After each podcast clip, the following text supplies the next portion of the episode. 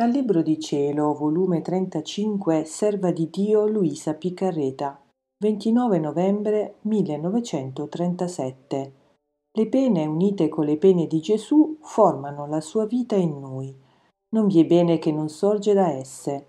Come non amare rende martire l'amore divino.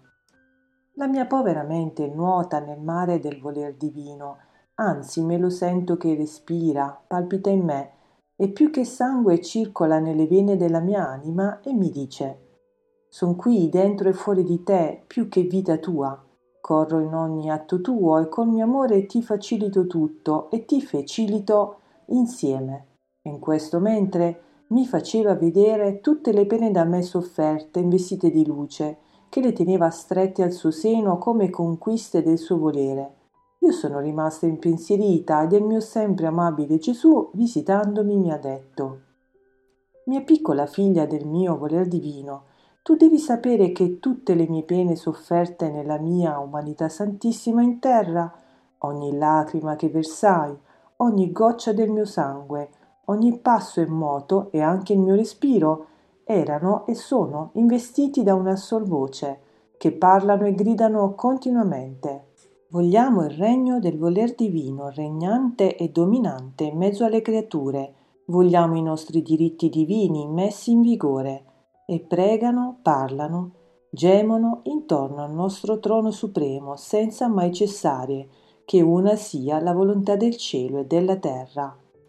Ora, chi si unisce con le mie pene, con i miei palpiti, respiri, passi ed opere, prega, parla, geme insieme con tutto ciò che feci e soffrii sulla terra. Non vi è bene che non sorge dalle mie pene, ed unite le mie con quelle della creatura, le mie formano il deposito, le albergatrici, per ricevere le pene di essa, formando insieme una sola preghiera, un sol voce, una sola volontà. Anzi, le mie pene trasportano le pene delle creature e tutto ciò che fa innanzi alla nostra maestà, per farle volere e fare ciò che feci io.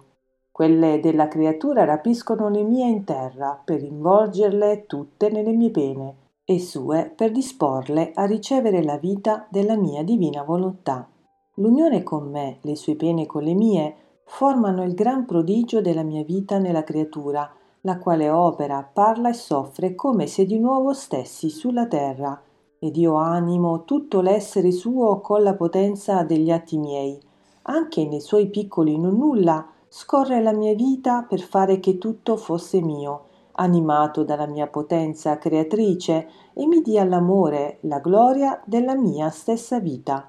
Credi tu che di tutto ciò che hai sofferto la mia volontà non ne tiene conto? Affatto! Conserva nel suo seno di luce tutte le tue pene, piccole e grandi, i tuoi sospiri angosciosi e dolenti, le tue privazioni.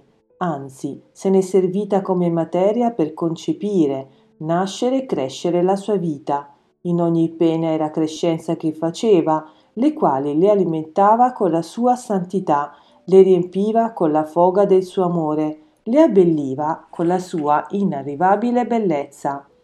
Figlia mia, come devi ringraziarmi di tutto ciò che ho disposto di te e di tutto ciò che ti ho fatto soffrire, perché tutto è servito a formare la mia vita in te ed al trionfo della mia volontà.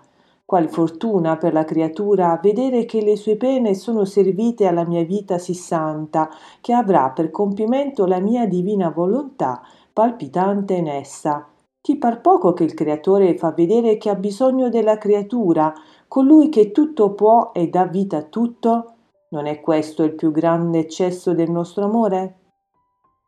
Gesù ha fatto silenzio e io sono rimasta a pensare a ciò che Gesù mi aveva detto, e vedevo in me schierate tutte le pene sofferte che spandevano raggi di luce, che trasformate nelle pene di Gesù formavano l'appoggio divino, la difesa delle creature, che formavano voci, gemiti continui, che chiedevano che venisse a regnare la divina volontà.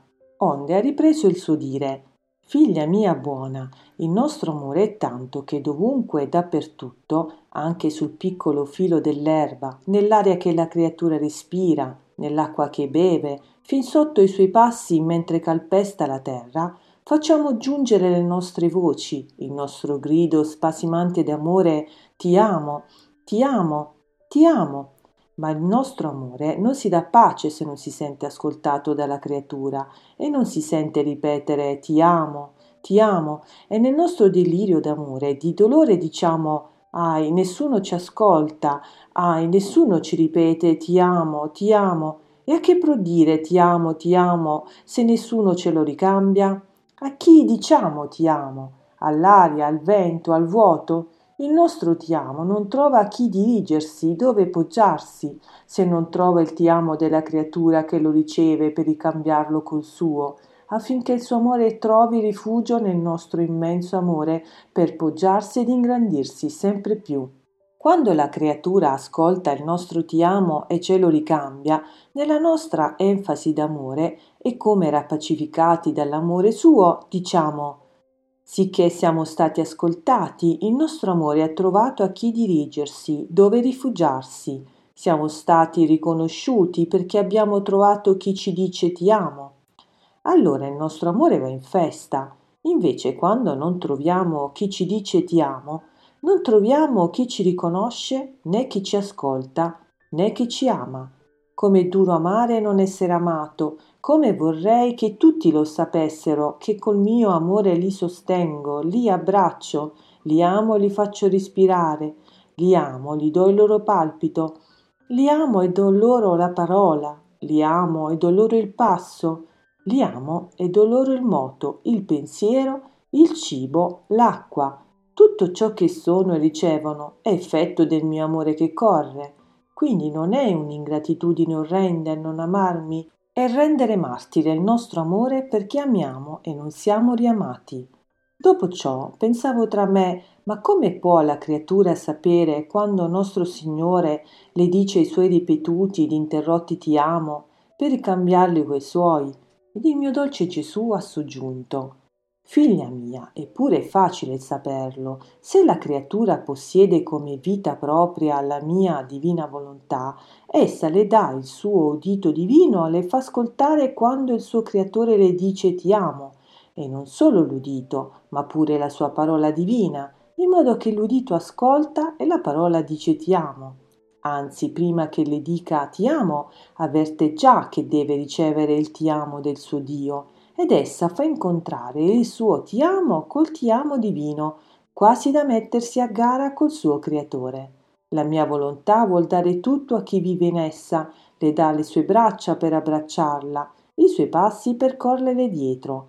Come noi sentiamo la nostra natura divina tutta amore ed il bisogno di amare, tanto che se si potesse impedirci di amare ci soffocherebbero, togliendoci come il respiro la nostra vita divina, perché noi, il nostro respiro, il nostro moto, il nostro stesso volere è amore.